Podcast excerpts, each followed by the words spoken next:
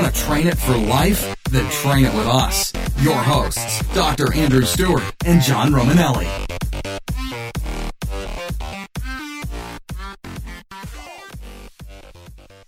Welcome back to Train It for Life, where we discuss the ins and outs of all things fitness, ranging from health and wellness, nutrition, fitness, performance, rehab, to everything in between. Thanks for training with us today. Welcome back, everyone, and thank you for being here. If you are just joining us, I am Andrew, also known as Stu, and I'm a physical therapist currently working with the Chinese Olympic team. And with me today, as always, my uh, co co podcaster, co whatever we are, Romo. What's up, everybody? How's everybody doing? Uh, just real quickly, if you don't know me, I'm the other half of the podcast, as Stu was saying. Uh, I'm the owner of Make It Train, uh, focus on uh, creating customized nutrition, training, and lifestyle programs for individuals of all ages and fitness types. Very happy to uh, be here with you guys and hope everybody is uh, staying safe and sane. Just making my make my intro just look like absolute shit. Like well, why don't you tell the audience? Why don't you tell the audience that you're a little hungover right now? And I'm I'm about five cups of coffee deep on my on my game right now. Uh, I'm hungover is a moving scale, and I'm not that hungover, so therefore it's not really a thing that needs to be brought up right now. I'm just Okay. just waking up. I happen to be on the other side of the world, so my morning is your evening. So yeah, you're five cups in of, of coffee, but uh, you've also been awake for the past, I don't know, eight hours, nine hours, maybe. Yeah, I, I think I think I've been awake for the last 14 hours. If I'm being honest, this is definitely a, heavy caffeine day. I'm not gonna lie. I drank too much. I could tell it's gonna be hard to wind down. Dang, that's rough. That is rough. But I don't feel bad for you, if I'm being honest. Of course not.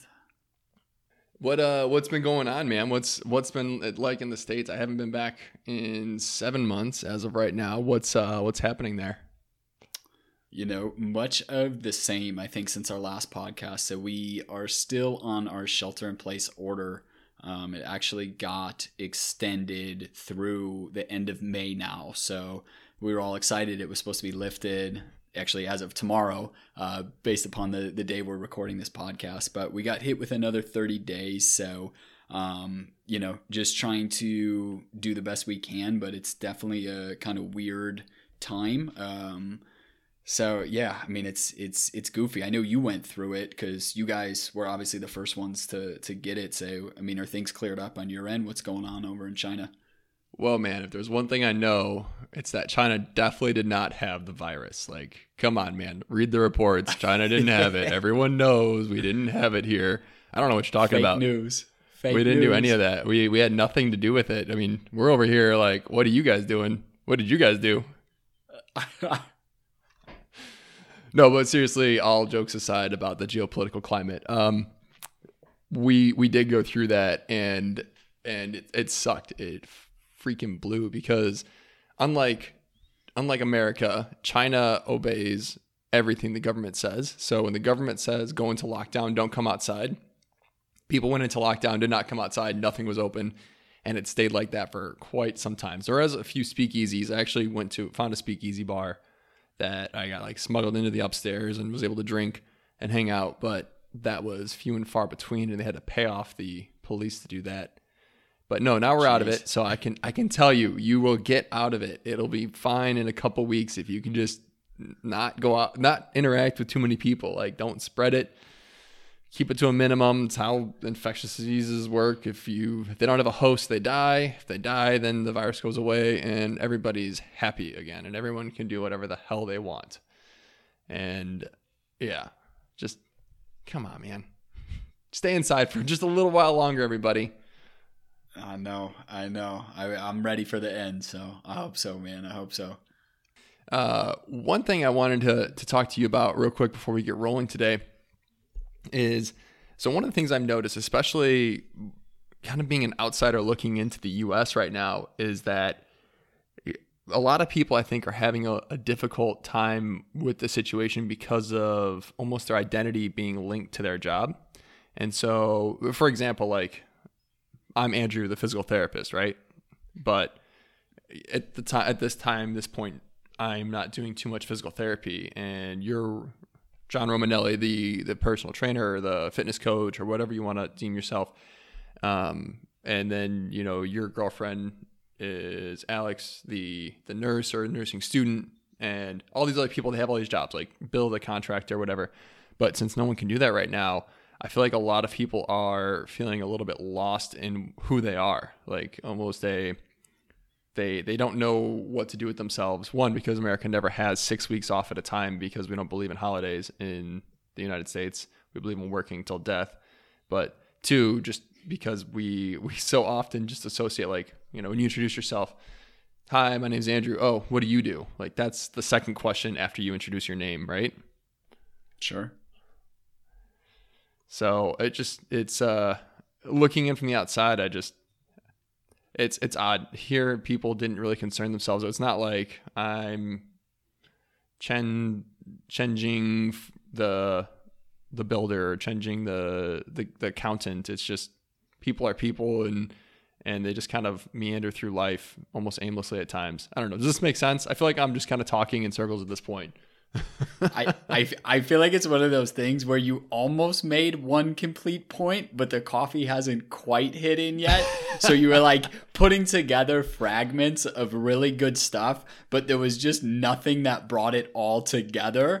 Um, so I'm not sure what the listeners have taken away from it at this point, other than Stu needs some more coffee. But I Yeah. think I know where you were going with that. I No, think this this It- this whole point it, was actually so I I was thinking about this the other night. What I do regularly here in Baisha is I go on walks at night because I have nothing else to do. There's no one for for me to talk to because there's no English speakers here, and so I'll walk for like two hours around the whole city, which is approximately like I don't know, uh, 15 kilometers.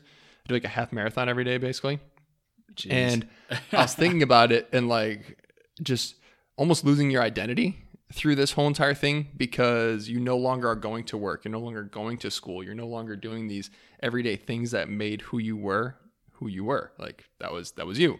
That was your routine, that was what your your drive was and your your position in space or in life. And now that a lot of people have lost that, it it just seems like it, it's it's a a mix of essentially just a bad situation. Like we have all these people that are very upset and they don't have any outlet to kind of go into. They can't immerse themselves into their work. They can't immerse themselves into school. They can't immerse themselves into the gym. They can't do any of those things.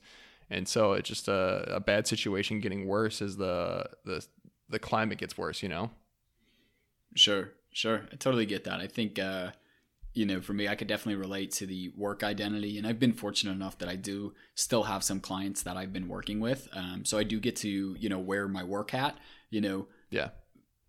every every once in a while. But I think that I definitely have lost my gym identity. And that's something where I know I can't be the only one. I know that probably sounds crazy, but you know, Yeah. when it's such a important part of your life and it gets taken away and you know, I don't care what anybody says. Like nothing I don't care if you're working out at home, if you have dumbbells, if you have a bench. There's nothing that compares to going into a physical place and working Right. out and training and just, you know, putting your headphones on and just getting immersed in it. And I know for me, that's something I've definitely lost, and I'm sure, you know, a lot of others have. Um, but I guess, you know, looking at your side, because you went through it, and now I see you spending like four hours a day in the gym because, you know, you're able to.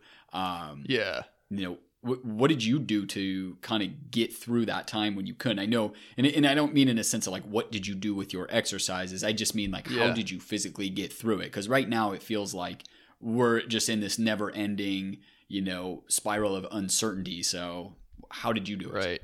Right. So my situation was a little bit unique in that I was on a training base, like an Olympic training base. So I still had access to my gym until I left for a competition, came back to China, and then was locked in that room that we talked about. And that was when I had to utilize a lot of strategies at that point. And so, uh, probably the main thing was not even picking up the, like you said don't worry about the the exercises that you chose but doing something whether that's walking around a room or uh, doing some plyometrics or whatever you choose to do but doing it consistently and making a schedule out of it. Because if you're not getting up and going to work, if you're not going to school, if you're not doing these things you normally do to motivate to get out the door, because that's almost the, the the driving force in and of itself. Once you leave the house, once you get the keys and you're about to leave, like your mind switches into that mode of, okay, now I'm moving on to the next part of my day. But if you can't do that, you need to create that that sort of rhythm, that that scheduling. And so what I did is I didn't have a gym to work out in, so obviously doing like higher intensity stuff wasn't going to happen. It just couldn't. And so I was like, well, you know what? Like I have all day to do something. Let me break this up into three or four components a day, and I'll just do like 30 to 45 minutes here of like some stupid push-up thing and then some squat thing later on in the day and then some ab thing. And so that way I had some sort of regimented schedule that I had something to look forward to and then I had a recovery phase, and then a, you know still doing something even though I couldn't do much, and that was probably probably the biggest thing that helped me out throughout that time. It makes sense. Definitely, definitely helpful. I think the schedule and maintaining some form of structure. I mean, I know me, like I, I heavily rely on structure in my life. Without it, I yeah. crumble.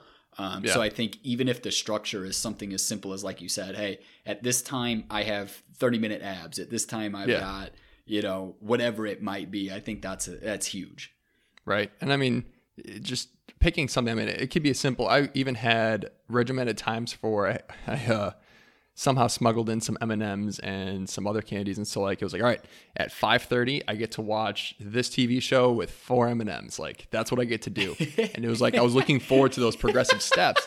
And so no it, it was that bad. It was that bad where I was I was rationing out my M&Ms and my Oreos and and I was looking forward to those little points. And so I had you know I had this uh this this day planned out. I had a day, you know, even though I had nothing to do, I had a day at least. Um, but you know, there was a few things I wanted to talk about. I, I wanted to let our listeners know some uh, some interesting stuff about you. You recently just started a big uh, a big moment in your life, a big pivotal moment, right? Yes, yes, I did. Loving it and hating it at the same time, but uh, it is definitely definitely necessary. So I'm excited. And before anybody what, asked, what is it? Not, what is it? I, I, I, did not get my girlfriend pregnant. I did not get That's good. engaged. None none of that stuff. Um, I just uh, you know somebody was thinking that they're like, oh man, he knocked Probably. up his girlfriend. He's having a kid. Yeah, no, not uh, not not quite. Um, so I actually started my master's program uh, this week. Um, so you know, for me, anyone who knows me knows that you know I've been committed to being the best at my job. And, you know, for me, further education, higher education, and continuing education is a big piece of that. Uh, so for me, this was just the logical next step in my formal education career. Uh, so I've got a pretty long road ahead of me, but definitely excited to, you know, propel my my knowledge and my career. That's awesome, man! Congratulations! Super proud of you. It's like you're like my, my little brother, just you know, going going and doing a thing, man. I know, I know. That's hence the five cups of coffee and why I've been up for 14 hours already today. right, right, right. Oh man. Yeah, so it's uh it's it's been good stuff, but uh I think we should probably dive into, you know, the main topic of this podcast. You know, I know we could we could talk and catch up forever, but I'm sure some of our listeners came here for for the topic. So I think that um, you know, obviously we touched upon it. We've kind of lost motivation. And with that loss of motivation also comes the mental side of not wanting to work out, which leads right. us to ultimately our, our topic that I'm sure everybody wants to know is are we losing all of our muscle? Like, are we literally just over here in a state of atrophy? Did we lose our gains? How do we get them back? When do we get them back? What is going on? Somebody give us some answers, please. So, Stu, I think we should dive into that. Yeah, absolutely. No, I, I was uh, thinking about this podcast a couple a couple weeks ago, and uh, it's definitely something that I'm sure a lot of people, maybe not on the, the front of their mind. I'm sure they have other concerns, financial concerns, and job concerns, and whatever. But you know, if if you are into the fitness and workout world, like you, you, this is definitely in the back of your head somewhere, even in the middle of your head. Maybe maybe it's in the front of your head. I don't know, but somewhere in your head, you know, and I know I will admit when I was younger in my fitness career and you know lifting back in college, I I legit thought that 48 hours after I finished lifting, let's say we did legs that day, we squatted. 48 hours later, I squatted on Friday. By Sunday afternoon, my legs were eating themselves and I was just like if I didn't get back in the gym and do legs within the next, you know, 12 to 24 hours, all of the things that I've done in the past year, 2 years, 3 years, 10 years like they're gone, just gone.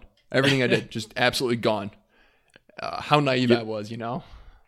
I, you know, I can't even as much as I want to throw shade at that. I I was the same way, um, so I can't, and I think that you know is probably part of the reason why I overtrained so much because I literally thought that if I didn't get in there that I was going to lose my gains. Like you said, like literally yeah. sometimes within a day or two, I was like freaking out. I was like, I got to get in the gym. So I I get that. I definitely get that. But the good news is there's a whole slew of research out there that actually looks at this, which I know we're going to dive into. Um, what about the straightaway answer? I mean, are, are we losing all of our gains right now?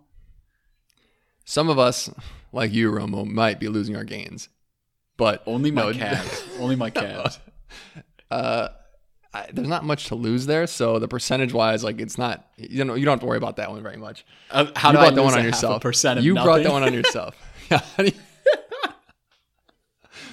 uh, but if if you are looking for just a straight answer, it's it, it takes much longer than that. And unless you're strapped to a bed and you are not moving and you're just laying there on your cell phone, not actually not even holding your cell phone, like you you can't hold your cell phone, then you'll be wasting away in that situation. But 99.9% of people are not in that situation. Most people are at least up and walking or doing something. And, you know, right now, it's for a lot of people, it's just a lack of equipment or motivation or even scheduling it to to work on this sort of stuff. But Romo, why don't you why don't you go through why it at least appears that we're losing it? Because I, I know you and I have talked about this before there's definitely a visual component to it. You know, like you look at yourself in the mirror and you're like, man, like I I look like I lost everything that I just did. For sure, for sure. And I think it really comes down to three things when we look at this from the visual standpoint, right? Why do we see it visually? Um, in the in the first that I think is you know probably the most obvious, and people probably don't want to admit, but it just goes back to your mind. And it's one of those things where if you've already convinced yourself that you're getting smaller in your head, there is a good chance that when you look in the mirror, you're going to see that same visual representation. And, and again, I'm not trying to go down this rabbit hole, but you think about people with body dysmorphia, if they truly think, you know, they look a certain way, they might see themselves in that way. So I think that's the the first, you know, reason that that we look visually different but the other two are actually going to be you know more kind of concrete based in in research and things like that which i know you could find research on you know the mental side of it but again that's that's not really my my field so just yeah. wanted to touch upon it. Uh, when we when we kind of look at the why could we actually visually look smaller though um, the first would be rooted um, in in inflammation. So i know that term gets thrown around a lot and what we might see, or what one might see, is, is actually a decrease in inflammation from not lifting weights or from going from a really hard, difficult training session to a resistance band workout. So that decrease in inflammation could definitely attribute. Now, Romo, I got to stop you right here. Now, there's someone out there, and they're sitting there thinking about Romo. Things only get inflamed when you're injured. Like, why would our muscles be inflamed? Why would they be at this the state of inflammation, and why would that affect how they look? That's actually a, a really good question. I'm glad you asked that. Um, and it it certainly does happen when you're injured, right? So that's that's kind of the the main thing. You you trip and sprain your ankle, and it swells up and it gets inflamed. But working out actually also causes low grade inflammation. So let's all just think about inflammation in a very general sense here. I want you to think about it as the body's immune system responding to some form of irritant. So, in this particular case, the irritant the irritant would just be the resistance training, right? So, when we have inflammation, the body's also going to have increased blood flow because the immune cells are being carried to that area that's inflamed because it needs to heal it. So, if you're accustomed to training frequently, and, and specifically if you're training more hypertrophy based, uh, which hypertrophy just meaning muscle growth. So, if you're particularly training in this way, which is going to cause a lot more damage than some other uh, training stimulus, you're going to have more damage and more inflammation as a result. So, what happens is if you take that stimulus away because you either don't work out at all or because maybe you only have light resistance bands versus, you know, a full set of equipment, you're going to have less blood flow that's going to the tissues that you recently trained, which would visually make you look smaller. So, would this be what Arnold Schwarzenegger considers the pump? You know, it it definitely is it's not necessarily the pump, it's the indirect outcome of the pump, if that mm. makes sense. So, the pump mm-hmm. you get is is not the the damn well the damage can happen while you have a pump, but it's kind of the after effect of the pump, or what hmm. Arnold would refer to as, you know, something that I probably shouldn't say on the on the air. But I'm pretty sure we said I mean. it before. I think it might have been like our I first think, like five or ten podcasts. We, I, I think, I we, think we, we did. You're right. I think we quoted it. We'll leave it at that though. Yeah. If you want to know what it is, go watch Pumping Iron with Arnold from the 70s. It's a it's a a classic flick. Uh, just get the get the PG version or don't do whatever you want, man. It's up to you. Live your life. I'm not. I'm not here to judge anybody. so you you said there was three. We've got the mental component of you, kind of like how you see yourself. We have the inflammation component. What's the third one? So the third is actually going to be a decrease in the glycogen that's in the skeletal muscle. So uh, as that decreases, we're going to visually look smaller. Um, and we're also going to feel less of a sensation in the muscles when we're training them. Um, so you'll you'll feel less of a I hate to say it and come back to the pump, but you'll you'll feel less of a pump, less of a sensation when you're working out. All I could think of, my brain just keeps going to every time I'm getting a pump, I feel like I'm coming. So I'm coming all the time in the gym. I just couldn't resist it. It was just it was there. At home with my wife in front of the when I'm people in front of me. Imagine how great my life is. Oh, that was my best Arnold impersonation. I hope you guys really enjoyed that. That was uh, that was for that you. Was that was for you. Mine was Let's, awful. Mine was awful. Let's get back. Let's get back. Let's wrangle this back in. So, glycogen. What is glycogen? Sure. So, uh, glycogen is just the stored form of energy, um, which we can actually break down during activity to provide us energy in the form of glucose. All right. So, short answer glycogen is sugar inside of our bodies. Yes, that is correct. Okay. But, but, but, but, but, it is also going to be stored in smaller amounts in our brain, in our heart, in the smooth muscle cells, in the kidneys, the red and white blood cells, and even in some fat cells.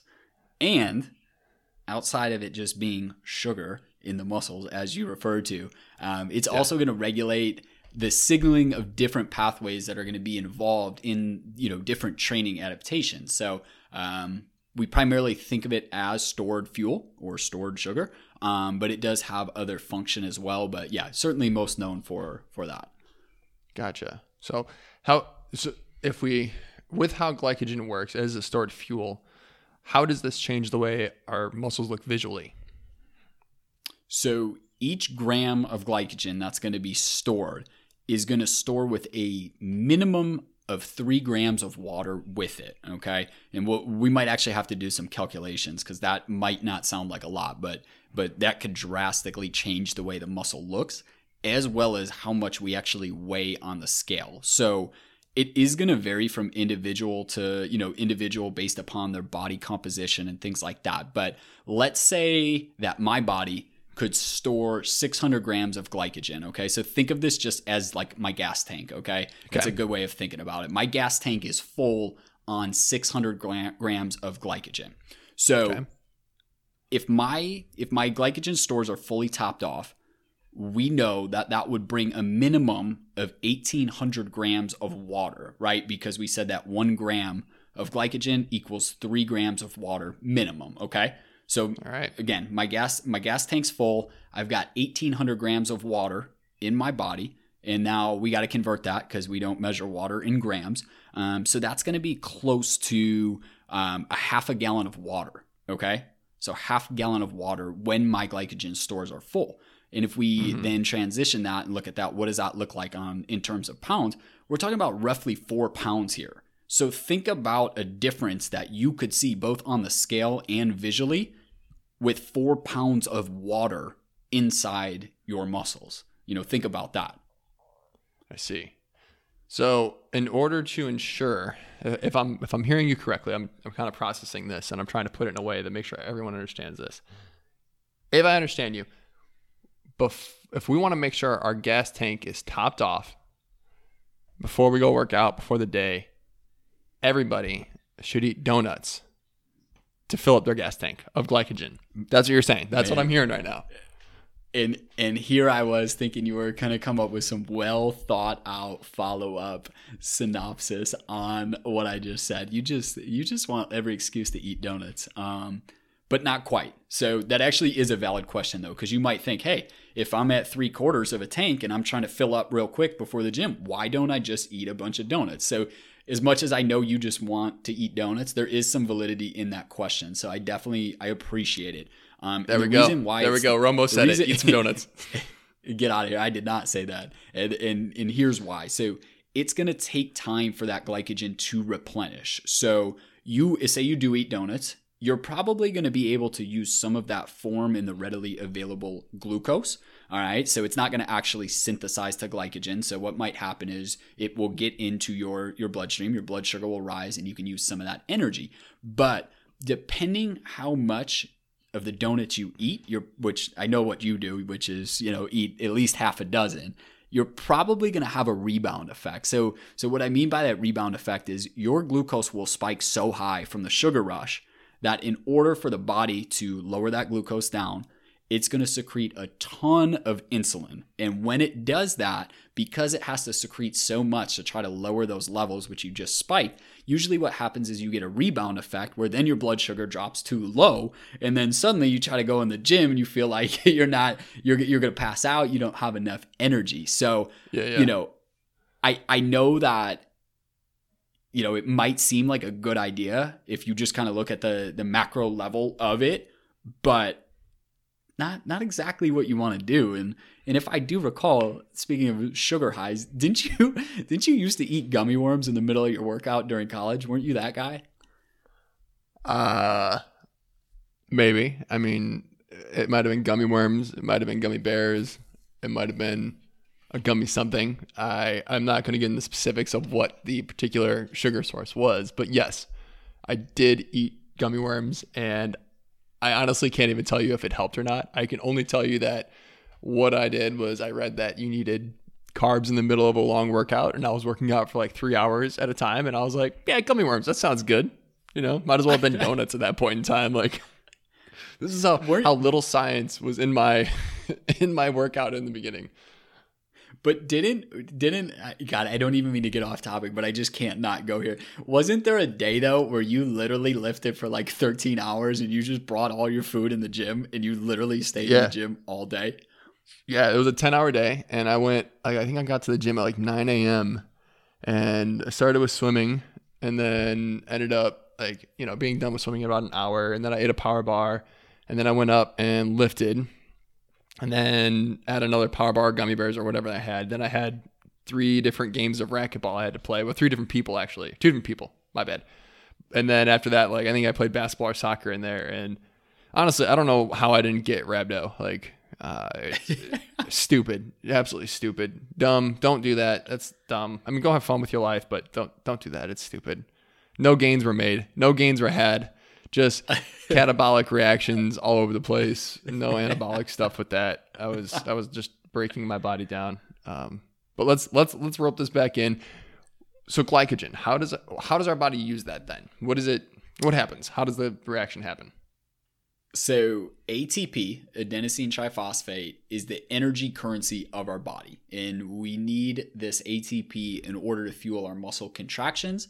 So because of that, we need a constant supply of it because we burn through it very quickly. So in the case of glycogen, we break it down from its storage form which is in the muscle of the liver, and we turn it into glucose. So then we can turn that into ATP, which is just a usable form of, of energy. ATP is energy currency for the body. Okay. Now, uh, if we take a step back and take a look at this in the general population or just in, in different training styles, uh, if we're looking at an endurance athlete versus a resistance training athlete, how do, does it change with the glycogen? Because a resistance training athlete is probably going to have more muscle. So if I'm looking at this kind of, you know, common sense wise, like more muscle, you're going to have more glycogen. But an endurance athlete has to has to run for or do whatever they're doing for a longer period of time. So I'd imagine if I'm driving a car further, I'm going to need more gas. If I'm driving a massive car, I'm probably going to need more gas too. Like how does that how does that correlate? Sure, great question. So the type of exercise and most importantly the intensity and the duration of that exercise are going to determine how much glycogen we use versus how much fatty acids we use. So um, when we when we just take a step back before I dive into what exercise intensity that happens at, our body's primary fuel source is is carbohydrate. And what happens is as we work out in higher intensities, we use more glucose and glycogen. And as we work out in lower intensities, we're going to use more fat for fuel. So I think where people get a little bit tripped up with this is they think that they're independent. So like you're either burning all carbs or you're burning all fats, but there's always a mixture of both. So you're never fully burning one fuel, you're always burning a mix. Um, so we have to look at okay, where is that threshold where it kind of crosses over, where one is more predominantly burned than the other? Um, and the research shows it's like 60% of your VO2 max. Okay. Um, so as we go higher than 60%, uh, what we see is a shift in carbohydrates being used. So you're going to burn more carbohydrates than fat. And as we go to a lower intensity, so less than 60%, um, assuming that it's for an adequate duration of time, we're going to use more fatty acids for fuel. So that will definitely determine which fuel source predominates. Uh, okay. All right. Makes sense. Relating this back to our current situation, though, so now we know how it how we use it and what it's used for and and everything. How long how long does it take for that glycogen level to drop off and deplete? now that everyone's so kind a, of in quarantine? yeah, so that's a that's a loaded question, um, and there's a lot of different factors that would affect how quickly um, the glycogen gets depleted, and and it also how quickly it gets replenished. Um, so I think we should probably start dissecting from the side of depletion first, um, and and kind of look there. So um, like I was just mentioning, exercise intensity and duration are going to play the biggest roles in this. So, uh, a typical trained and well fed endurance athlete, um, their muscle glycogen concentrations are going to be roughly 150 millimoles per kilogram. Okay. So, moles. oh my God. I haven't heard moles since like high school, man. I know. I know. And, and, and again, Holy if you shit. don't, if, don't worry so much about the millimoles part right now. Just worry about the 150 number, and, and that's what you got to worry about if you're just listening, trying to get an idea. So, um, let's say that, like we said, we've got a trained athlete. He's well fed. He's an endurance athlete, and his muscle glycogen concentrations are 150 uh, millimoles for, per, per kilogram. So, let's take this athlete and let's say that he trained pretty hard for two hours, right? That's not uncommon to, you know, have a two hour training session. Um, in that particular case, it would not be unrealistic to see a 50% decline in that athlete's muscle glycogen stores. So in a two hour workout, um, you know, again, things like intensity will, will slightly modify that. So we have to talk kind of in general. Um, it would not be it would not be uncommon to see a 50% reduction in total glycogen stores. Um, so that kind of that kind of answers you know part of it. Um, but there's going to be a lot of factors that influence how quickly then the flip side, the athlete could replenish it. So we know that, you know, you got a two hour workout, we've lost half of our glycogen. We need to, you know, try to top the the gas tank off. So um, some factors that will come into play with this is it's not only going to be you know, how much carbohydrate and the type that they eat, but also how much downtime and rest there is between that next training session. So, uh, if we look at it and, and just look at the numbers, um, the the resynthesis rate of glycogen is is slow. So it, it's you're probably going to see a, a, rate of like five to six millimoles per kilogram per hour. Okay, so let's just use those same numbers that we worked off of. If you're trying to replenish that athlete to 150, and, and that would be full storage, uh, you're talking about 15 hours or so. Okay, so that's not that's not a short turnaround time, and and where we see you know it get even more complicated is usually an athlete or even just the everyday person. They usually don't have 15 full hours of rest between their next training session. So what you see is they might train multiple times in a day or they might be night, morning, and things like that. They don't have 15 hours of full rest. So, what happens is their glycogen is not fully uh, recovered or refueled, refilled. Um, so, what happens is then they start that next training session and their stores are maybe at 75%. So this becomes, you know, a very interesting area when you look at performance optimization and things like that. Um, so kind of, you know, a, a general rule if if you're looking at it is hey if you know you've got training sessions close together you know i'm not talking like a two well i guess a two a day could work if you're splitting it you know morning and night but i think about a lot of my clientele some days they work out in the evening after work. Some days they work out before work. So if we have that that split where they're in the gym at you know seven o'clock at night on monday morning and they're going to train fa- you know fasted or early in the morning tuesday we gotta we gotta factor these things in because we know that we're not going to be able to have a you know a topped off gas tank if you will. So this is really important stuff. Yeah and and relating that back maybe more to an athletic standpoint oftentimes you see deloading that last week before a competition or if they don't have a full week. Like for our athlete, we're fortunate enough for every competition you can do a full week of deload. But some of like my rugby players, or if you play a team sport, it's usually just the last two days they take to replenish all of their stores, so that then they're coming back 100% that day of of competition. So interesting, sure. interesting just to kind of see this worked out here and and, and put in front of me. Um, and to Stu, another, I mean, I guess another you know applicable way of thinking about this because i know we do have a, a, pretty diverse audience of what their mm-hmm. sport is and what their interest you know think about competitors for a show. This same principle applies. You actually well everybody does it different so i'm not going to say everybody does it one way but most yeah. uh, coaches when they when they prep an individual you dial off the gas pedal that last week you carb up to fill up the stores which gives you that visual appearance of looking like you're about to explode so it all comes back to this and you know there's there's other factors as well but you know whatever way you want to think about it whether it's for an endurance um, you know meet whether it's for a competition but you know even us at home like it makes sense why we would visually look smaller if you look right. at you know these facts right right and and so it i guess kind of the take home point for this portion here is that it's not that our muscle fibers are getting smaller it's just that our gas tank has has shrunk a little bit for the short time period sure the balloon inside gas tank is, you, is, Yep, I was gonna say balloon analogy is another good one. If you think about filling up a water balloon, you know, mm-hmm. a full water balloon versus a half-filled water balloon looks different. Yeah, Fair enough. Fair enough. Well, I think we probably should throw in a break because we are. This is a long one. Uh, so let's let's take a break. We'll give the audience kind of a time to to pause it, go to the bathroom, get a cup of coffee, whatever they want to do, and then we will be back. What's up, guys? It's Dr. Stu. We don't actually have a real commercial break, despite what we told you and what we'll tell you here in a minute.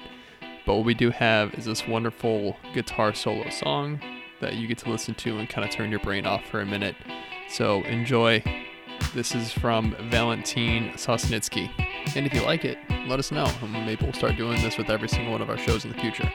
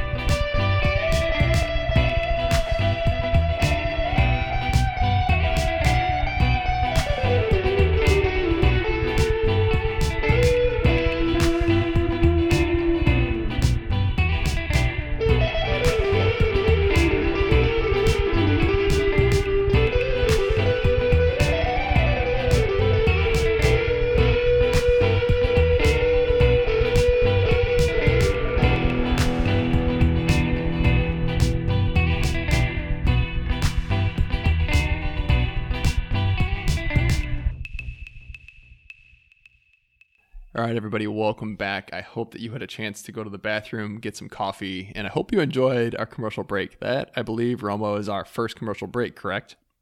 Yeah, I think I don't know if it counts though if it's a self self-made commercial break, but yeah, I guess we can we can count man. that as a win or a We're, first. we're doing it. We're doing it big. We're doing it big. Uh, I had to we go. left I had to go fill my. I had to go fill up my glycogen store. So sorry. That's good. That's good. Well, th- getting back to that, you know, if when we left you guys, essentially what we were talking about was what happens. What's the first thing that happens when we feel like our muscles are getting smaller? And if I can summarize this adequately, essentially that first sensation of us feeling or looking or, or being smaller is our gas tank, which is our glycogen stores, have depleted uh, a small amount. And so we feel and look a little bit smaller than we did beforehand. Correct, Romo? Is that pretty much it?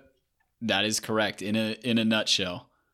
But I think Stu, when we when we look at this, so as much as I want to blame it blame it all on that, we got to be realistic and you know transparent because that's what we do on this podcast. There has to be some atrophy. So for anybody, I guess I shouldn't just openly use that term. When I say atrophy, think of think of muscle wasting or just muscle loss. Okay, just some actual loss in muscle. Let's let's talk about this because I think it's impossible that there wouldn't be. Right? Yeah. No, you are you are 100% right. And um, I, I want to be careful with using the term muscle wasting in in the physical or in the healthcare world. We have to choose our words very very precisely because if you say the wrong thing, you could catastrophize something in someone's head. So it's not muscle wasting, everybody. It's just a slight decrease in muscle size is what we're going to go off of here. All right. I And- my, my apologies. It's okay. No worries. No worries. Uh, when when you finish your, your grad program, you'll you'll be in in tune. But anyway, the uh, it's really hard to state how much a a person will will lose over the course of time because it depends on so many things. And so that's what makes this really difficult to kind of pin down. We can't just say like you were just doing, well, you're going to lose, you know, 7 millimoles per day, per hour, per whatever.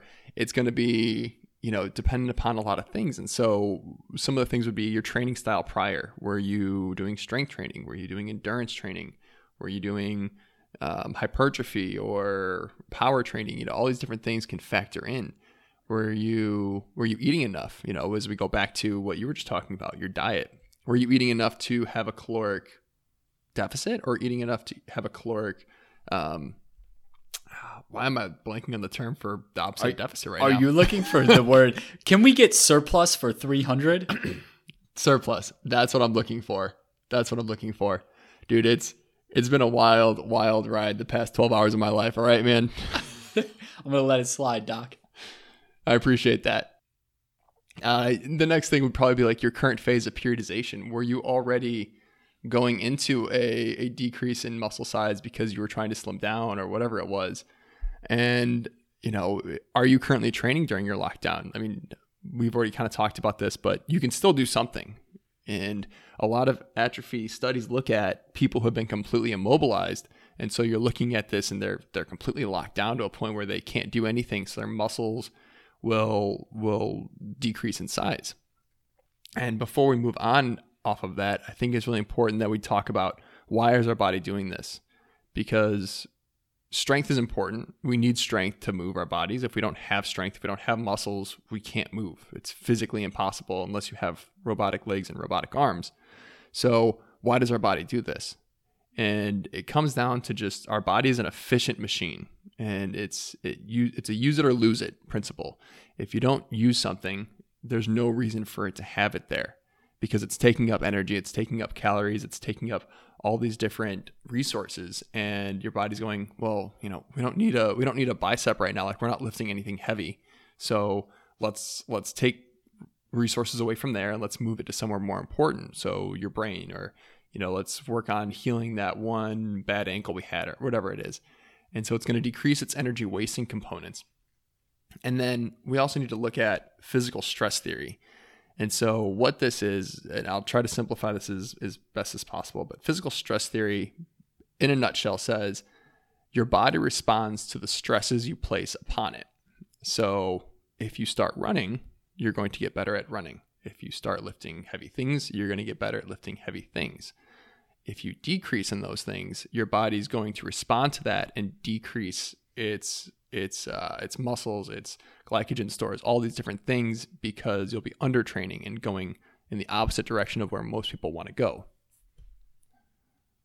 So that Stu, that all makes sense to me. I think you did a good job of of kind of summarizing what what can be a, a kind of intimidating theory. So I get that. So let's just go on the side of hey, no one is nearly training at the capacity that they were prior to this, and they're gonna we know that you know just what you said the body will will downregulate because there's no need to you know continue to keep that up so how long does it actually take to lose the real gains. I hate to sound like a bro science guy, but but like let's look at that. If I'm if I'm just a general guy out there and I've been weightlifting prior and now I'm not, how long am I going to how long is it going to take for me to lose the muscle that I just built in the gym?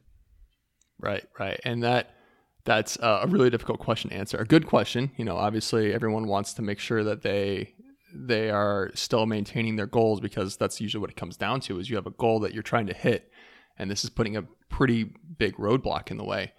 Um, but it's it's difficult to answer. And like I said before, most studies on atrophy rely on complete disuse. So they're looking at someone who had a spinal cord injury. They're looking at someone who had surgery and is in a mobilization cast. And I would argue that most people that are listening to our podcast, all two of them, your mom and my mom, three of them, three of them, and then my uh, my wife's mom, they're probably doing something. And I know I know they're doing something. And and so like if you if you Google this, like I just typed it into Google real quick because I wanted to see what came up. And like you and I were talking about earlier, is it says, you know, after 72 hours, you know, of not working out, your muscles are just gonna die and they're they're gonna go away, and you need to do something, and you need to lift heavy things, and you need to sprint, and you need to do all these crazy things. But like I just said, like yeah, that's true if you're laying in bed and you're doing nothing. So I was like, all right, we need to get away from Google. Google's great. Google's fine, but Google, you're you're scaring me. You're scaring people. You're, you're being an alarmist, and, and that's no good. As they say here in China, like don't spread rumors. Don't spread rumors. Don't do that. that one big rumor about the, the virus, huh? don't talk about that. Don't talk about it. Sorry. So I so I went in and I was researching some stuff, and I actually found a really good study that I really really liked uh, and it was a meta-analysis and you know they took for anyone who doesn't know what a meta-analysis is essentially a team of researchers or students or people getting their doctorates they compile a, a composite list of all the different studies that are currently out there all the randomized control trials all the retro uh, analyses and all the questionnaires quantitative qualitative everything everything they can find and then they they ask a question about it and they're trying to find out what is the actual decrease in muscle size with detraining, is I think the term they use for it. So um, from there, they whittle it down. I think they found eight or ten studies to to go off of that had the correct criteria, that you know had the right amount of everything, and had good powers, um, a decent amount of people in them, and it's uh, it came out of the Scandinavian Journal of Medicine and Science in Sport, and it ranged from 14 to 365 days of detraining. So we're looking at two weeks to a full year of detraining. With the the mean was around 32 days. So we're looking at one month for the most part for most of them. And I got to be honest with you, like I, the the first thing they were talking about was the transition of muscle fiber types, and I thought that that was that was pretty crazy because what they found out is that there was a two percent reduction in type one muscle fiber and so for anyone out there, type one is generally like your uh, your slow twitch, your endurance muscles, the ones that kind of just keep going when you're you're walking for a long period of time, or if you're a, an endurance runner, you have a lot of type one muscle fibers. And they found an increase in type 2x muscle fibers, uh, 3% increase. So there's a, you know, like 0.2, 0.7, depending upon which muscle fiber type, but they summarize it to 2% reduction in type 1 and 3% increase in type 2. And what this means, for just to make this super easy, is that the percentage of the muscle is now more fast twitch. Uh, but it does not indicate the cross sectional analysis of the muscle or actual size. So it doesn't have any relationship to what the actual size of the muscle is. It just means that some of these muscle fiber types have actually switched to a different fiber component, essentially um, change from slow twitch to fast twitch. And if we can go off on a tangent here, I just want to talk about like how incredible is that that our body can do that type of stuff, you know, uh, from an That's evolutionary wild. standpoint. That's The only I was, I was trying to conceptualize like why would our why would our bodies do that? And and the only thing I could kind of think of is that in if we look at this three, five, seven, seven thousand, ten thousand years ago, if if we were sitting around and you know we were detraining and all of a sudden a, a jaguar or a lion came into our camp because we were nomadic people back then. Like we don't need we don't need slow twitch because we're not like oh well we're going to go chase down this prey for the next five hours. We need something that's going to be quick and get us away from that situation fight or flight essentially. And i don't know just i thought that was super interesting and and cool to see.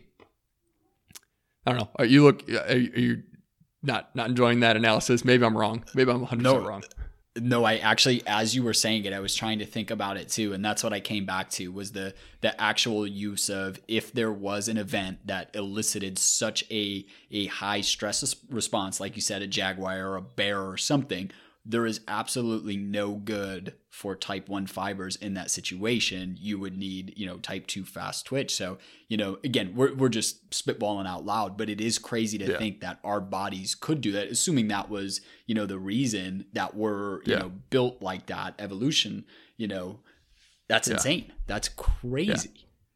So what, what that essentially says romo is now it's time to work on your vertical. Now it's time for you to try to dunk I don't know. I don't know if you've seen this. I know you give me shit about my calves, but I don't know. I'll, I'll send you the video when we get off here. But I did clear a 56 inch box jump, just so you know. Just so you know, I'll send you the video. we can we can talk at length when we're off this podcast about box jumps and what they actually measure later on. Listen, you can hate all day. When you can jump 56 inches over some boxes, you, you come talk to me, all right? I don't deal in inches anymore. I'm only in centimeters and meters, so uh, I don't even know what 56 inches is at this point. Like, what is that? It would basically like a meter? jump jump over me if you want. It's pretty much it. I could do that. That's that's as they say in China, May T. No problem. All right. Well, when you get home, when you get home, put it on your calendar.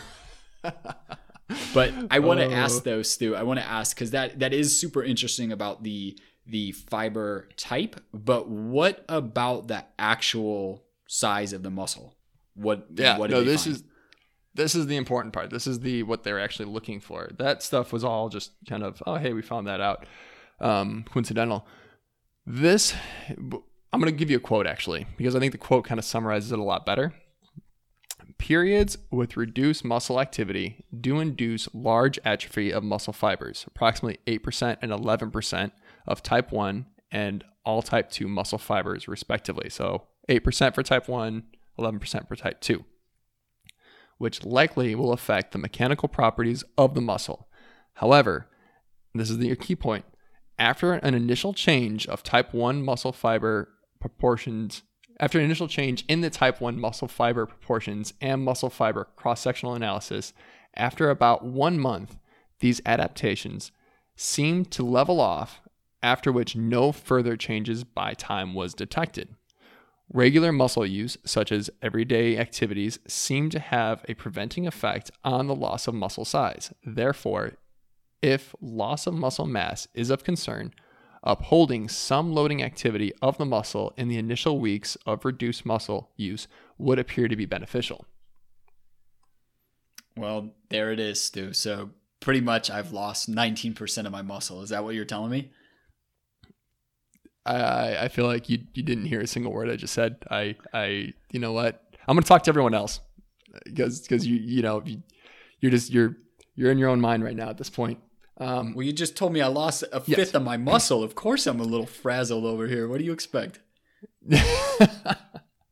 so, yes, if you were to go completely into detraining, you would lose approximately 20% of your muscle. However, as the study indicated, is that after that first month, if you did some sort of, of workout, some sort of training, even just walking, even just going up and down the stairs, you're going to blunt the effect of that muscle loss. And it's not going to be as detrimental as you are thinking and catastrophizing in your head as 20%. It's not going to be that much. It's going to be somewhere below that. And after that first month, wherever you see yourself at this point, because I think most people are, are in their lockdown or in their social distancing for this last month, um, right now you're kind of hitting that plateau and you shouldn't expect to really go any further down from there. In fact, if you can, you should probably start to see a little bit of increase because now things are starting to open back up and more people are finding ways to work out outside of a gym. Uh, at least that's what I'm I'm observing from over here is that people are finding new ways to kind of stay active. Would you would you say that's true? Yeah, I mean, I think it's it's to the point where everybody's realized they have to get a little creative, and you know, they're definitely utilizing the outdoor space and in parks and stuff, and you know, it's good to see. Right, right, right. I mean, that's that's good. It's and it's good just to be out and, and as you like to do, earthing, get your, get your feet outside and and do some things. Uh, but uh, you know, to continue off of that, there there's some other research out there, and it's got some good news. And um, one of the things they're looking at is this term muscle memory, and if it's a real thing, and if you start training young, are you going to be able to stay with it for life? And uh, you know, this I'm just going to summarize real quick. We'll kind of dissect it in a second. But they found that in trained individuals who detrained for upwards of 20 weeks, so we're looking at four to five months of detraining, it only took about eight weeks to return to their one rep max. Which, when I was reading that, I was just like, that's like that's pretty incredible. And all I we can discuss the one rep max here in a second, but uh, it's I think that's incredible. If you can go five weeks without training or decreasing your training significantly, and then within two months return back to where you were before. Yeah, I mean, there's no doubt about it. That's crazy, and I don't want to deny that or or necessarily take away from that, but to be fair, I'm going to play devil's advocate with you because yeah. you know that's that's part of our job. That is talking about a one rep max, okay? Which which for anybody that's the amount of weight that you can lift for one rep with perfect form, right? That's what we call our one RM. Right. So yeah. that's not necessarily a direct measure though of muscle size as much as it's a measure of strength or neurological output.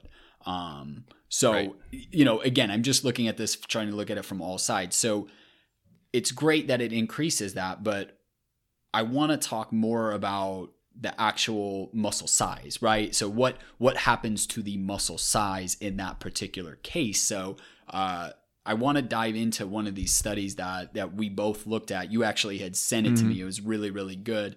Um, and I know we both kind of read it and and dive in dove dived in, I can't even speak. We've dove into it ourselves and we're going to dive into it now. Yeah, just I'm in the pool, man. I don't know what's going on. I dove, I dived, hey, I might be drunk. me and surplus and you dive, dove, div, whatever you're saying, like they'll get it. I swear we're pretty smart and we have a decent amount of credentials between the two of us. But yeah, it's uh it's crazy. So that that was just recently published, like like really recently, wasn't it? Yeah, uh, in fact, I, think it might have even been ahead of print or within the past year. Oh, I can't even remember off the top of my head right now. Oh, yeah, no, I think you're. It's on my. It was ahead of print, wasn't it? When the from when we got it. Yes, I'm gonna go with yes, maybe. Yes, I can't see a date on it as I have it pulled up right now. Oh no, no, no, no, no, no, no, no! It's been around. No, June 2020. So uh, yeah, it's ahead of print. Ahead of print. Yeah, I was gonna say I'm pretty sure I remember looking at that. So sorry, we digressed a little bit, but um, yeah. for anyone listening, this is ahead of print. So this is a essentially brand new study. So really, really interesting stuff. And I'll give you the background because it's important for you guys to know what they were looking at because the conversation and the stuff that we are going to talk about will not make as much sense without it. So um, here's the context of of the study. So uh, essentially, what they did is they took 40 older men and they split them into an exercise group and a control group. And in this exercise group, they had these men complete 12 weeks of a resistance training program, which was their initial training phase. Then for the next 12 weeks, they didn't engage in any resistance training at all. So this was their detraining phase And then after those 12 weeks of detraining, they had one more 12 week phase of retraining where they used the same training program as the first 12 weeks. Um, and what they were trying to test is the theory that Stu kind of talked about earlier the if you don't use it, do you lose it? So, um, Stu, I know there was a whole lot that that came of this study, but why don't you talk about what they observed from the strength and the power improvements, um, as yeah. well as the one RM, and then I can talk about you know some of the the other stuff. But that's like probably a good place to start. Right. Uh, and before I get too far into this, I always like to point out kind of the this study, this particular one. It, it's really hard to apply to everybody, and I want to make that very clear right now off the bat. Uh, we're looking at older men, so we're looking at I think the the highest age range for the workout group was 77 or 70 and then the control group was 77 so like these are are generally older individuals their their testosterone's lower and so to apply and they're, they're men so to apply this to a female population to an athletic population to an adolescent population not quite so easy so take it with a grain of salt um, it's good to look at and it's good to kind of see how this this goes but don't think that because the way this thing is reading and how this how this goes out or plays out that it applies directly to you at this point in time in your life. Uh, so what they what they're looking at is they are looking at peak power and one repetition max, and so. Uh, one repetition max, as Romo explained, is just your max power output or max strength output on one particular movement. And to kind of just talk about this anecdotally, like that that doesn't always correlate to strength in in my opinion i think in romo's opinion as well because some people don't load up that high and they might be looking at more of like a 10 rep max or they might be looking at just different components of their strength outside of a one rep max. Um, and when they looked at this if you think about this conceptually they had one group that did nothing. The control group did absolutely nothing and so they tested consistently every single time because they didn't train, tested. The experiment was applied where they didn't train and tested. Same numbers came out. Didn't train again during the detraining phase, tested, same number. And then returned to the experimental, like retraining position where they didn't train and they tested, and pretty much their line was flat. The control group was just a flat line. And then if you look at the the experimental group, they started off actually at a significantly lower amount. I'm not going to go into the numbers with this, but if you look at oh, ni hao, uh, I'm getting ni hao, dai, yeah. I'm getting interrupted by the cleaning ladies right now, so we're gonna actually take another break here. So hang out with us for a second.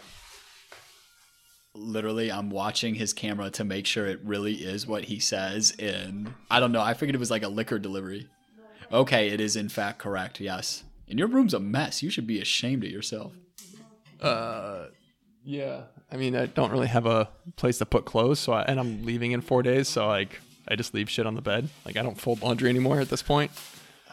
Must be nice. Must be nice. Drinking beer, singing karaoke, not folding my laundry. I get I mean, kicked out of my own house. life, right? I get kicked out of my own house for that activity, especially the laundry folding. Yeah. It's a life. It's a living. All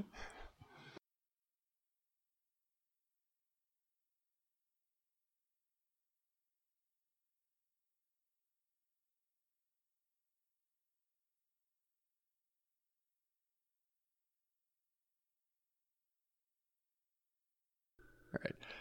Okay, sorry about that, guys. I had we had to go on pause there for a second. The uh, cleaning people for my room or whatever came in, and they were being loud and broke my train of thought, which is very easy to do anyway. Like sometimes I break my own train of thought. So anyway, we're talking about the difference between the two the two different groups and the training versus uh, untrained. And the training group, I think, is where I left off. I didn't have a chance to go back into our recording to see where I was, but essentially they they tested in the beginning they did a training phase, tested at the end of the training phase for their peak power and their 1RM, and then they went to a detraining and then tested again at the end of it, and then trained again and saw where they were at the end of the study. And so what they found was at the end of training, both groups were similar. And I really want to help you understand why that was. When you looked at it, the untrained group, the control group, stayed flat. But they started off at, oh man, what was the number on there? I probably should read the actual number on this study here, real quick. So when we're looking at this, they started off at, sorry guys, I'm trying to find it. Bear with me for 30 seconds, maybe less, maybe more. I'm counting, just so you know. I have the timer on. Ah, oh god damn it! I hate when I'm If on. you beat the timer, something good will happen. If you don't, you're not allowed to eat lunch. Okay, okay. So the one I found was the peak power one, and the peak power for the control group was between. It started off at 440 watts, while the exercise group, the training group, started off at 400, give or take. And so at the end of training, both were at about 450. Like that's where they ended up. Then they went into detraining, and the the control group stayed flat throughout that whole entire time, and the exercise group dropped back down to about 430 ish, 430 watts. And then at the end of the retraining, they jumped back up to 450, where the untrained, the control group was just sitting at the whole entire time. And so, if you just read the data on that, it looks like, well, what's the, what, what's the, even the point of training? Like, why would we even do that if it doesn't change our peak power output, doesn't change our 1RM? But it's important to understand that if you're looking at it, and if the the small sample size, because I think there's only like 40, 40 guys, right? Yeah, such 40. a small sample size. A few outliers can skew that result of the control group so dramatically if they are just, you know, they trained when they were younger or they're just bigger guys so they can move more. And so they didn't change at all. And the training group was able to actually increase their power output by a significant amount and return back to it, which I think is much more important than actually looking at how they were compared to the control group because it, it doesn't matter where someone else is. It matters how much you can improve and how much you yourself can get back. So if we don't throw the baby out with the bathwater with this and we just look at it in that respect, you're still able to make improvements and you're still able to return to that that same amount, you know, shortly thereafter. A few other things I wanted to touch on, and you mentioned this earlier, is where they're looking at one RM, one rep max, and then the peak power values. And the phrase that I go with is the test tests what the test tests. And they were looking at that, but the purpose of the study was to look at, I think, myonuclei, right? Yep. Yep. And so at that point, and and you're looking at muscle size. So if you're looking at muscle size, but you're testing for strength and power, those don't correlate. And the best way I can kind of summarize that or give you a, a metaphor for that is take a look at the people in 2021 or whenever the Olympics happen next. I mean, whenever whenever that happens, and take a look at the Olympic lifters, the, the Olympic lifters that are competing, and you're going to see some dudes that are 140 pounds, and they're going to be just throwing around 300, 400 pounds over their head, and that alone is absolutely incredible, and that's their that's their strength, that's their power output. Those guys are about 50 pounds less than me, moving way more weight. So their one rep max is probably significantly higher. It's definitely significantly higher than me. But their muscle size, if you were to, you know, give us both a pair of pants, like I'm going to be wearing bigger pants than them, but I'm not able to move as much weight as they can. So now that we've been interrupted and I've gone off on this tangent, I've talked about, you know, my pants and everything like that. Um, Romo, let's They are nice pants. hypothesis. They are nice pants, that. though. I appreciate that. Let's get back to the actual hypothesis. Uh, not if strength would come back, but they're looking at a specific component, correct? Yeah. Yep. So they were actually looking at this notion that muscle memory resides within the myonuclei. So essentially what happens is as the muscles grow or as the muscles hypertrophy as we as we call it, they build new nuclei to match that growth. So if you spend a whole lot of time growing your muscles, you're also going to have a whole lot of nuclei that you've added as part of that muscle growth. So there's this hypothesis out there called myonuclear domain hypothesis, which essentially just says that the nuclei that you built while you were growing the muscle die when the cells atrophy. So there's been some research that's been pointing to the fact that when a muscle atrophies, not all of the nuclei are lost, which would then suggest that these nuclei play a key role in us putting muscle back on quickly after these periods of inactivity. So if nuclei doesn't sound interesting, you might want to rethink it because it could be the key to you bringing your gains back. So, uh, unfortunately, in this study, there was actually no significant myonuclear increase in fiber growth following the training phase. Um, so basically, what that just means is when the when the training group went through those first 12 weeks, there was not enough of an increase in the the size where they could actually then use the remaining 24 weeks of the study to test it. So unfortunately, it was one of those things where they were kind of doomed after the first 12 weeks. Um, so unfortunately, yeah. they they literally could not investigate the the theory. Um, but you know, nonetheless, I think that this field of research is is really exciting, um, and especially you know it's good stuff to know, especially heaven forbid we go on another lockdown, which I sure don't right. hope we have to. Right, right. And and really kind of what I'm thinking in my head is like I was talking about earlier is these are older gentlemen whose testosterone levels are lower and their their muscles are not responding. In fact, their muscles are are decreasing in size uh, at average rate. At, what is it like? Off the top of my head, I can't think of the the true number, but I want to say it's like uh, two or three percent every year after you turn 30 or something like that. Like that's how much your body decreases in muscle mass. So, or muscle mass potential, I guess is a better way to put it. So, if you're looking at these gentlemen who are, you know, in their late 70s or late 60s, well, yeah, no, they're they're not going to be able to put on muscle and build myonuclei as, as readily as someone who's 18, 19, 20, 25, 30. So, in the future, it'd be fun to see, you know, looking at a younger population and seeing how that goes. Although I don't know if you're going to get a 25 year old to train, stop training, train again. You know, too many too many compounding variables in that equation. I think. Yeah, I uh, I agree. I definitely I probably wouldn't have done that at 25, but you know, no, I think that like, you're. You, see ahead. the gains and you're like, I'm gonna keep. I, I need to keep training. Like you're gonna get addicted to it at that age. I know, I know. Those were those were some of my my prime days. So I definitely get that. But I think you're right. I think it'd be interesting to literally take that same study and and do it with a, a younger population, assuming you know right. those those variables weren't limiting. But let's. I kind of want to shift this back to you because we've covered a lot of really important stuff, and all I could really think about is how this pertains to your athletes specifically. So, you know, we we've talked about, you know, glycogen depletion, we've talked about uh, type 1 fibers transitioning to type 2, which I think is especially important for your endurance athletes when we want to have more type 1 fibers. Are you worried about their performance? You know, because you guys had a period of inactivity or reduced activity, if I remember correctly. Right. So, are you right. worried about that? Did you see it? Like, what did it look like with your athletes?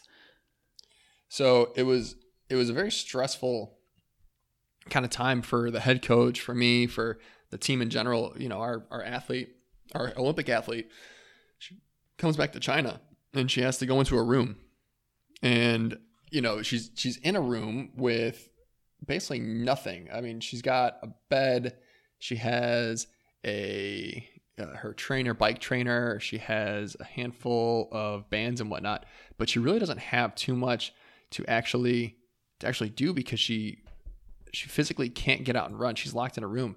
So it was very frustrating to program both on my end and on my head coach's end. Um, so, you know, being the inquisitive person I am, I decided to look into what actually happens for these endurance athletes when it drops, when their training program drops. And fortunately, it's not it's not terrible. It's not 100% terrible, especially because she still could ride her trainer bike inside of her room. And if we're looking at, for the most part, you're usually looking at VO2 max for endurance athletes.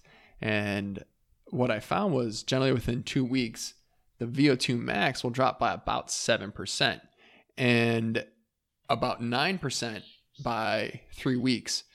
And so it's not, it's not terrible, especially since those are from complete cessation of training. And it continues similar to earlier. If you're a well trained athlete uh, or someone who has been doing a lot of endurance workouts, for some time, but your cardiovascular function isn't actually declining during this time. And that's that's probably the more important aspect of it. Yeah, you're to feel like you can't run as far. Yeah, you're to feel like you can't swim as far. But cardiovascular, the, the internal combustion components of your body, your heart, are still having are still able to put the same output out later on as you return to your conditioning relatively soon. So, um, if we're looking at that VO2 max, what we're really seeing happening in those first few weeks is blood volume levels decreasing. Our blood volume increases as we increase our cardiovascular output because we have to get more and more oxygen to our muscles.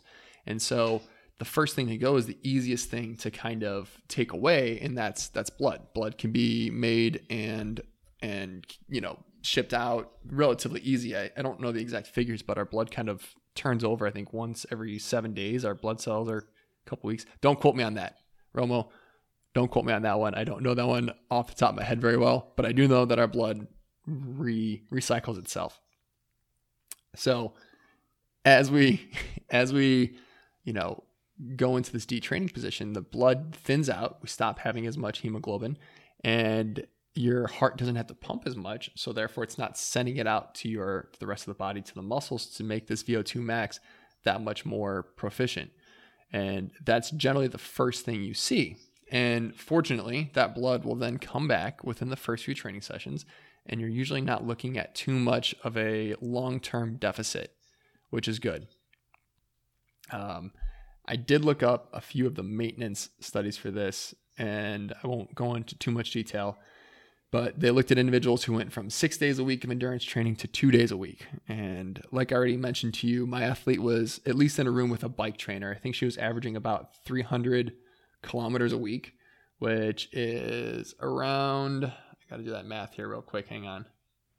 60, 120, 180 miles of riding every week inside of a room.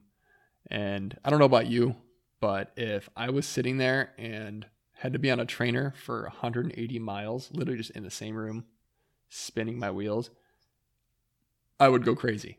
I don't know I how she did it. it. She's I couldn't do it. She's incredible, nope. an incredible athlete. Just spinning her wheels, literally spinning her wheels in place. No, no pun intended. for, yeah, uh, pun a little bit intended. She was actually in there for three weeks, which made it even worse because Beijing was doing stupid stuff. Anyways, the study it was looking at a small sample size, so don't take you know, don't put too much water into this. But uh, they're looking at cycling and running individually, and their VO2 max decreased by about 25% in the first 10 weeks. But then over the next several months, I think this looked at over seven or eight months, it only dropped by an additional 5% at that point in time. And so, relating this back to my athlete, like I said, she was doing 300 kilometers a week on her trainer and doing plyometric training for cross training work so she was still able to keep up some function. So as much as I was worried, my head coach and I, to summarize let's bring this back to your original question, we were at least able to help maintain some of her function. And we actually just had her do a mock, a mock triathlon at her current training site, which I'm not currently at. And I want to say her numbers didn't drop off by anything too concerning. You know, only a couple, I think like a minute or two here and there which is easy to get back once she really gets back on the horse and, and gets back to it. That's awesome. And I know, Stu, just your personal preference, you're not a huge fan of cardio.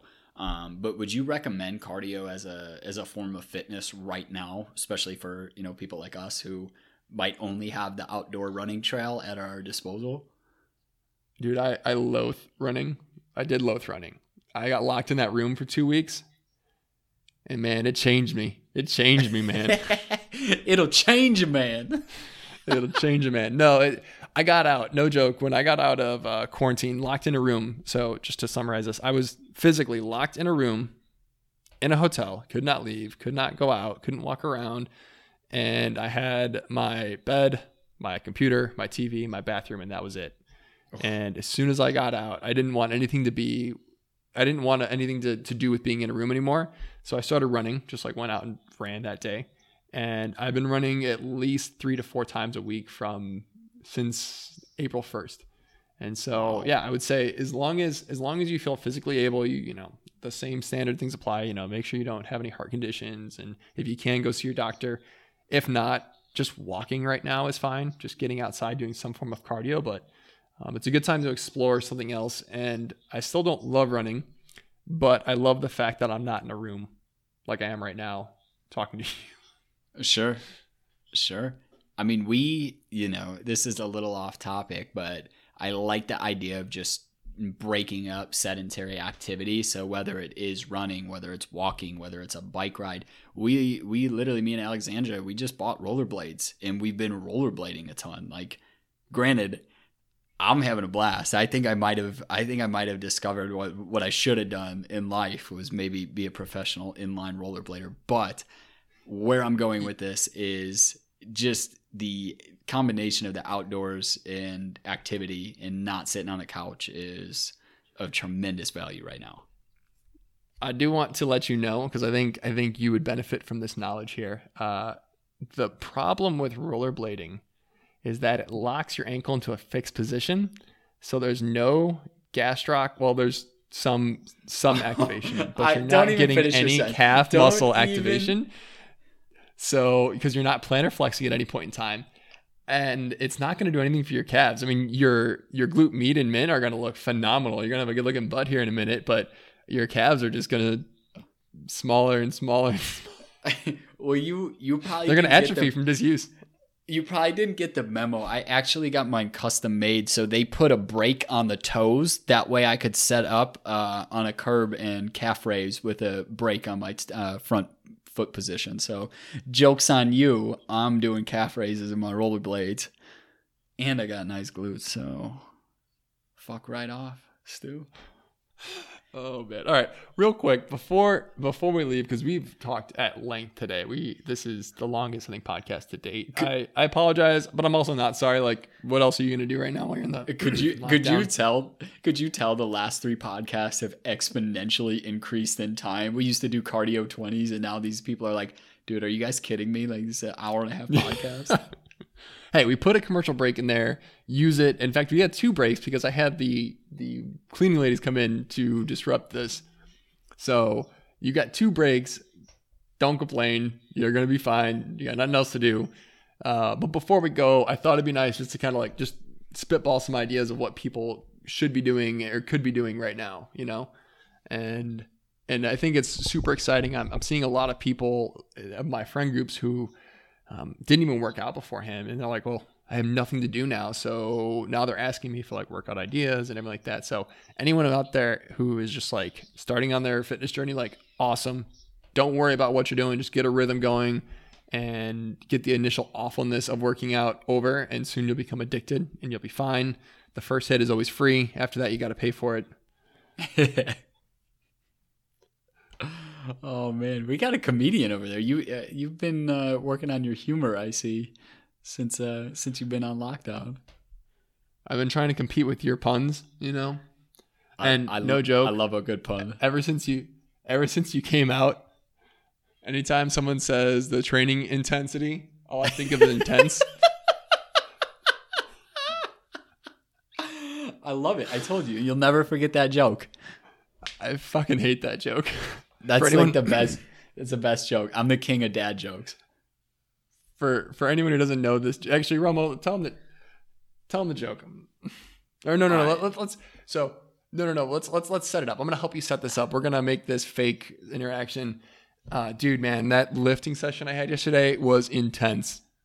Do you know what else is intense, Stu? Uh, no. What? What's intense? Camping. I still can't laugh, not laugh. But if you didn't get the joke, if you didn't get the joke, we can't be friends. Don't listen to this podcast. Unfollow me on all platforms and delete my phone number because I will not be your friend if you don't find some humor in that joke. It's phenomenal. I fucking hate it. um, but yeah, there's just some other things to spitball throughout here you know, in-home plyometrics. You can literally look up a plyometric pro- program and just start doing some mini jump stuff and working on your calves so you can get some good-looking calves. Mm-hmm. Mm-hmm. Mm-hmm. Keep taking shots. Keep taking shots.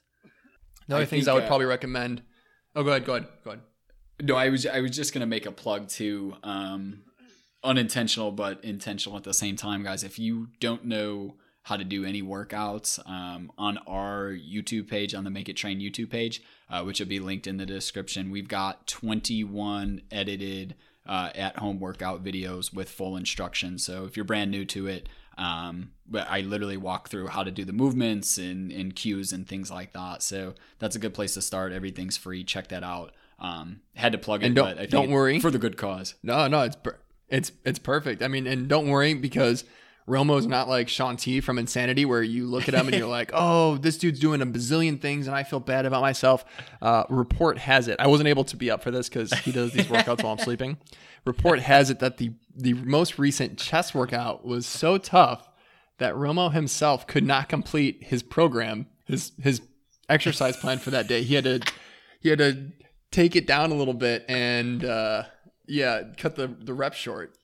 Hon- honestly it's true. So like the the really good news about editing video is when you put up the edited video on youtube nobody sees that. The really bad news is when you're doing the workout live on instagram everybody sees that. And no joke we were on the second set of the workout and i had to cut the rep scheme in half.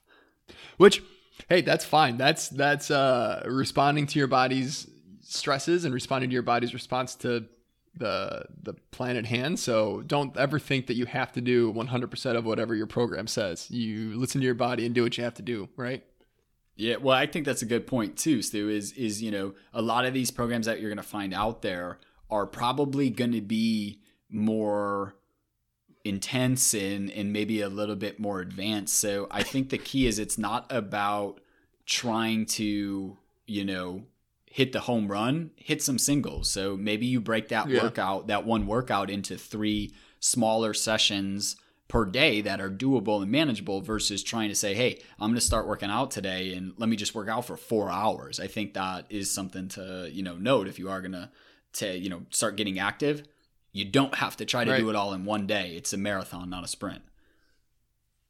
Yeah, for sure, for sure. And I, and I think it's important. Like if even if you can do the whole workout in one go, like one full hour session or two hour session, I would actually recommend you break that up into a few bouts anyway, because the monotony of being in your home, having known this, having experienced like sitting in a freaking hotel room for two weeks straight, uh, having segmented workout portions just makes your day go by that much better, and you're looking forward to the next hour ahead because you're able to do something else.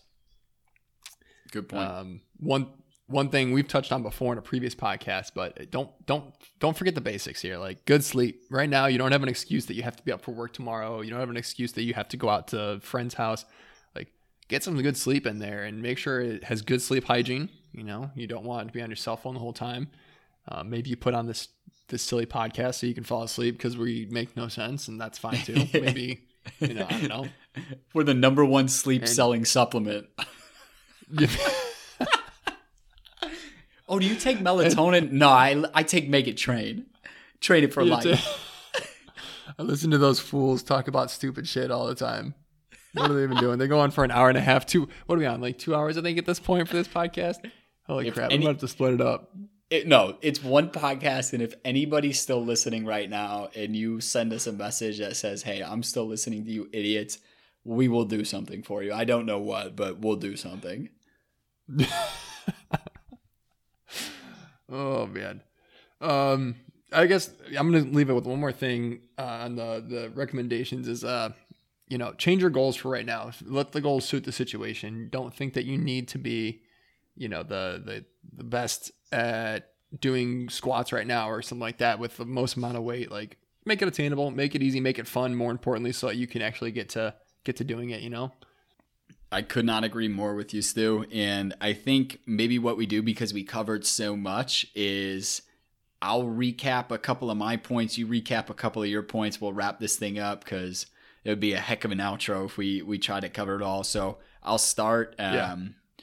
The main the main takeaways, guys, that we talked about, and really the premise of this podcast. I know that we kind of went off on a few tangents and had some fun, but we were really trying to look at what happens to the size of the muscle during periods of inactivity or deloading, detraining, whatever you um, want to call it. And we brought in a whole bunch of different research to kind of look at this. So, uh, the, the first thing to keep in mind is that before we even look at the size of the muscle itself, uh, we need to be aware that a depletion of glycogen, and think of it, we explained it as having a gas tank that might go from being full to halfway full, uh, regularly is going to change both visually how you look as well as um, the weight on the scale. Um, so that was the main takeaway from glycogen. Then Stu, you want to kind of quickly recap on what we uh, learned about the actual size of the muscle um, in in your studies? Yeah. So the basically the takeaway from when I was talking at great length was the studies that we were looking at. We're looking at the cross sectional analysis of these muscles and seeing what the actual amount of atrophy was happening. And so, probably the, the first takeaway is expect some atrophy, somewhere under 20%, and expect something to atrophy because if you if you think that it's not going to happen, you're fooling yourself. But the good news is is based off of the research is that it's going to come back and it will come back and it, your strength will come back, your endurance will come back, everything will come back when you get back to it. And in the short term, just try to minimize the effects. You know, get out there, do something, have fun with it, uh, make this into a positive, make a negative into a positive, or as the old saying goes, when you when you get lemons, um, make a gin and tonic. now we're talking. Yeah, but that's that's probably the, the the biggest thing I would say to take home from what I talked about. Just do something. Just have fun while we can. I agree. So there you have it, guys. Don't sit on your asses. Keep moving where you can. If if it works, get you know activities that do have a, a tension and, and resistance component to it. But above all else, keep yourself mentally healthy, keep yourself physically healthy. And if you listen to this entire podcast, you are the real MVP because this was by far the longest one. Uh, but obviously, like we said, you guys got nothing to do. We got a little extra time. so uh, we appreciate you guys being with us. Uh, as always, if you have any questions, comments, concerns, drop it to us in an email trainitforlife at gmail.com. And we'll see you next time. Thanks for training with us today.